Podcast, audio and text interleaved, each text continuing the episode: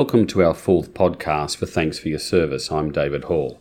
Thanks for Your Service is a news and information resource, and the focus is on historical topics relating to the Australian Defence Force. You can find us on Facebook and Twitter. Just search for Thanks for Your Service. Our website is www.thanksforyourservice.net. You can also email us at info@thanksforyourservice.net. In this podcast, we find out about the National Anzac Centre in Albany, Western Australia, and learn about Everyman's Welfare Service. The National Anzac Centre is located in Albany in Western Australia. The centre was opened in 2014, and Matt Hammond, who is the manager of Albany Heritage Park, joins us on the line. Matt, many thanks for joining us. Not a problem. Thanks for having me. The National Anzac Centre, where is it and what is it? So the Anzac Centre is in Albany in Western Australia. For those that don't know, Western Australia is on the western coast of Australia, and we're right down the bottom in the Great Southern region. It was opened on the 1st of November 2014 by the Prime Ministers of Australia and New Zealand, and it's essentially an award-winning facility that uses multimedia, interactive technology and historical artefacts to create a connection with those who served. So it's largely about interpretive content and an interactive experience, and it was developed by the WM Museum and the Australian War Memorial, and visitors can come and experience the Anzac legend and do that via a series of interactive visual and audible displays. So it's a museum in the traditional sense, but also a highly interactive experience. Albany has special significance in World War I. What can you tell us about that? Absolutely. So we have a very special link to World War I.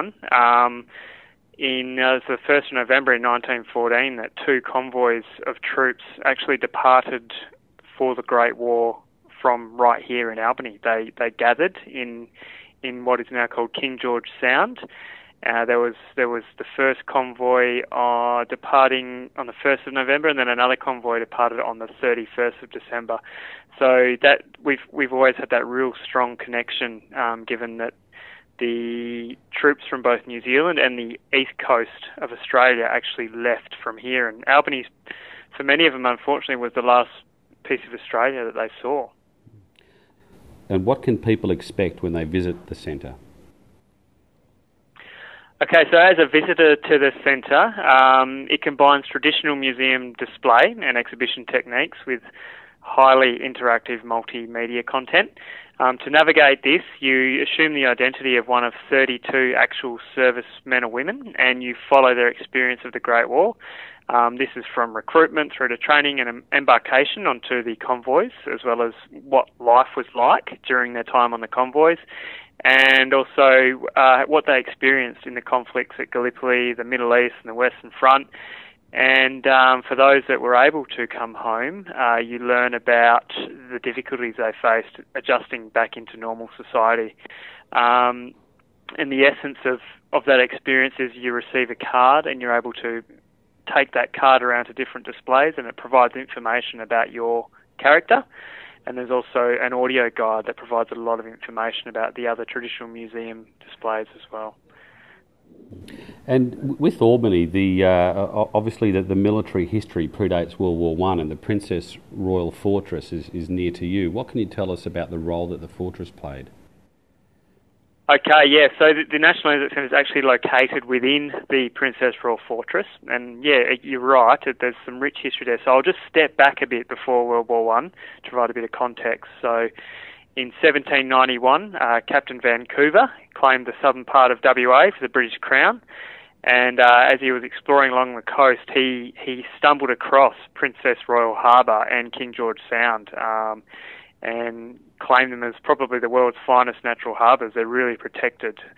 So during the 19th century, they found it as too much of a high risk to lose this port to an enemy because it was highly strategic. So consequently, before Australia was even a country, so before Federation, all the states, all the colonies agreed to chip in to the construction of a fort.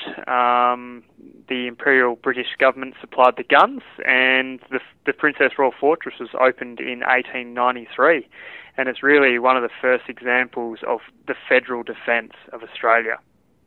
And also the Desert Mounted Corps Memorial is located at Mount Clarence. What can you tell us about that memorial? Yes, a very moving memorial. It's based on the Light Horse and New Zealand Mounted Rifles. It's a memorial to them, including the Imperial Camel Corps and the Australian Flying Corps. It's actually a copy from the original memorial that was erected at Port Said in Egypt, and I think that was unveiled on the 23rd of November, if I'm correct, in 1932 by William Morris Hughes. But unfortunately, it was irreparably damaged during the Suez Crisis in 1956. So Australia managed to salvage the masonry from that memorial and was re-erected on this site at Mount Clarence. So the masonry that stands at the top of Mount Clarence today is the original that stood in Port Said in Egypt.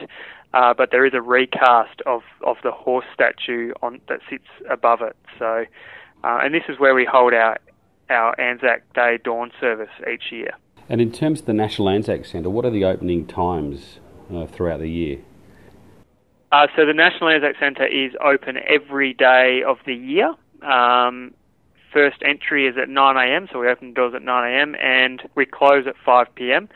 But last entry is at 4 p.m. because it is quite a long experience. You need a few hours to do it. So every day of the year we're open. And where else can people go to find out more about the centre? Best place will be our website, and that is www.nationalanzaccentre.com.au. And yeah, that is a fantastic place to plan your trip to the precinct. And a very rich part of Australian military history. Matt, many thanks for your time today. Not a problem. Thanks for having me. Those who have served in the Australian military might be familiar with the brew truck operated by Everyman's Welfare Service.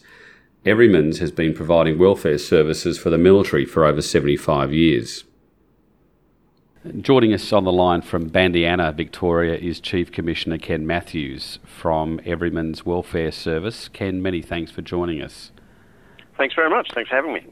Ken, my memories of Everyman's is during an army exercise, usually when you're tired and run down, and when a very kind bloke offering a cup of tea and some food from a back an old Land Rover. But the service is much more than that. What can you tell us about the service? Yes, I think a lot of people have to recognise, and I think a lot of people do recognise, it's about welfare. It's about that person who's lonely, about that person who's suffering, about that person who's not really willing to go to a chaplain or to a psych or someone like that, knock on the door. And that's probably most of us. I know I'm a bit like that. But the Everyman's Welfare Service gives someone who's going through a hard time an opportunity to just come up to the back of the truck. You're just having a brew like everybody else. You can speak to the Everyman quietly. And we've had a lot of times where we've had some very deep conversations. They don't happen every day, but there are certainly times where I feel that we've really saved people's lives. You know, there's people who've come to us with major problems, and we've been able to sort of refer them on to the chaplain and get their problems resolved. A lot of the time it's, just missing their girlfriend or missing mum or missing the family or something like that, but they still need to have that chat. So I think the important thing to remember about Everyman's and our history since 1940 is that we've been that extra shoulder to cry on, that listening ear. We're not trained counsellors, but in our role we don't really want to be that. We want to be someone who people can naturally approach and share a problem with. The service is over 75 years old. Can you tell us about its origins and the history of the service? Yeah, certainly. Well, it began in 1940, and when the war broke out, there was a group of people in the Christian community who actually said, we've got to do something for these young men and women. There are many who are signing on and many who aren't going to come home. So we forget in our sort of happy-go-lucky day and age how sad things were then. My mum grew up during the Second World War, and many people wrote their letters in Everyman's Hut for the last time to their mums, dads, their wives, their family. And the Christian community felt we've just got to do something to just not sit in our hands and do something. And so, to their credit, they got out of the four walls of their churches and went onto the bases and went cap in hand to the different commanders and said, do you mind if we set up a tea and coffee room on base? And certainly by the end of the war, we had something like about 12 or 14 Everyman's huts dotted up along the eastern seaboard of Australia. Plus, our first Chief Commissioner, Len Buck, who actually did an overseas operation in the first brew truck to the Malay Peninsula and served there with RAF Command Far East in the brew truck until he had to eventually run away from the Japanese. So that's a little bit about how we started. The headquarters are in Bandiana in Victoria. Where else are you located? We're located in Melbourne, Sydney, Kapooka, around southeast Queensland, so we're on RAAF Base Amberley, Canungra, and also in Victoria Barracks in the city of Brisbane. And we're also at HMAS Cuttable, so we do serve the Navy and Air Force as well, so we've had a long association with HMAS Cuttable, and with 23 Squadron at Amberley. So that gives you a bit of an idea of the spread that we're in. We'd love to be in a lot more places, but of course it's pretty hard to get Everyman's reps, they're not the easiest people to get, but... and, of course, at Bandiana. So, certainly we do our best to spread ourselves as far and as wide as we can. And recently you've also deployed overseas. Where are you now, or where have you been over the last couple of years? Well, we actually deploy overseas to the United Arab Emirates, to the Al Minhad Air Base, and we run a recreation centre there. That's something that only kicked off in the last couple of years. The Chief Commissioner of the Red Shield Defence Services and myself went to see the Chief of Defence, actually, and we've just been a little bit concerned over a number of years, since probably the days of the Solomons. We hadn't actually deployed anyone overseas at all, and that was part of the traditional role of the Everyman's over many years. And we also are having a lot of returned servicemen and women coming back saying, you know, I was in Afghanistan, where were you guys?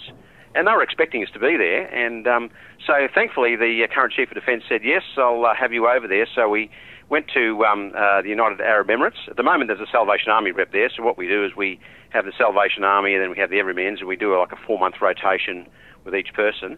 The last Everyman over there was George Thomas, and in fact he features in the current Army news, which is interesting. Anyone wants to read that. But he went over there, and we're starting to also do forward moves as well. So George actually managed to get to Afghanistan and see some of our ADF personnel there for a couple of weeks in that area. And we're hoping that, provided it's safe and everything, that we can also do forward moves into Iraq as well. So we'd be based in the UAE, and we'll be serving the, not only our own ADF there, but also our allies and other people there, the Brits and the Americans and so on, with welfare. And also hopefully we'll be able to just get opportunity to see those guys serving out their front line in Afghanistan and Iraq as well. And how many people are in the service? Well, we only have 19 people all up, so a lot of people think we're much bigger than that. They think, they kind of assume, I guess, we're on every base, and that would be wonderful. I'd love to be able to spread us further, but we are a volunteer organisation, so apart from people who work in the office, all of our representatives are volunteers who have to raise sponsorship from separate locations to be able to do the work we do. So that's why there's a small number. We could have many more on many bases, particularly Army bases, and actually Air Force and Navy as well. We could have many more people, but we aren't at this stage able to pay our reps. And so we're working hard to somewhere along in the future to be able to pay our representatives, or at least pay them a retainer, so we can provide more welfare for the Defence Force, and that's our ultimate goal. So anyway, we'll see how that unfolds in the future years. And the service is a not-for-profit charity. How are you funded, and where can people go to donate? Well, they can go to our website. Our website is www.everymans.org.au. So that's www.everymans.org.au. You can go there, and there's opportunity to donate online.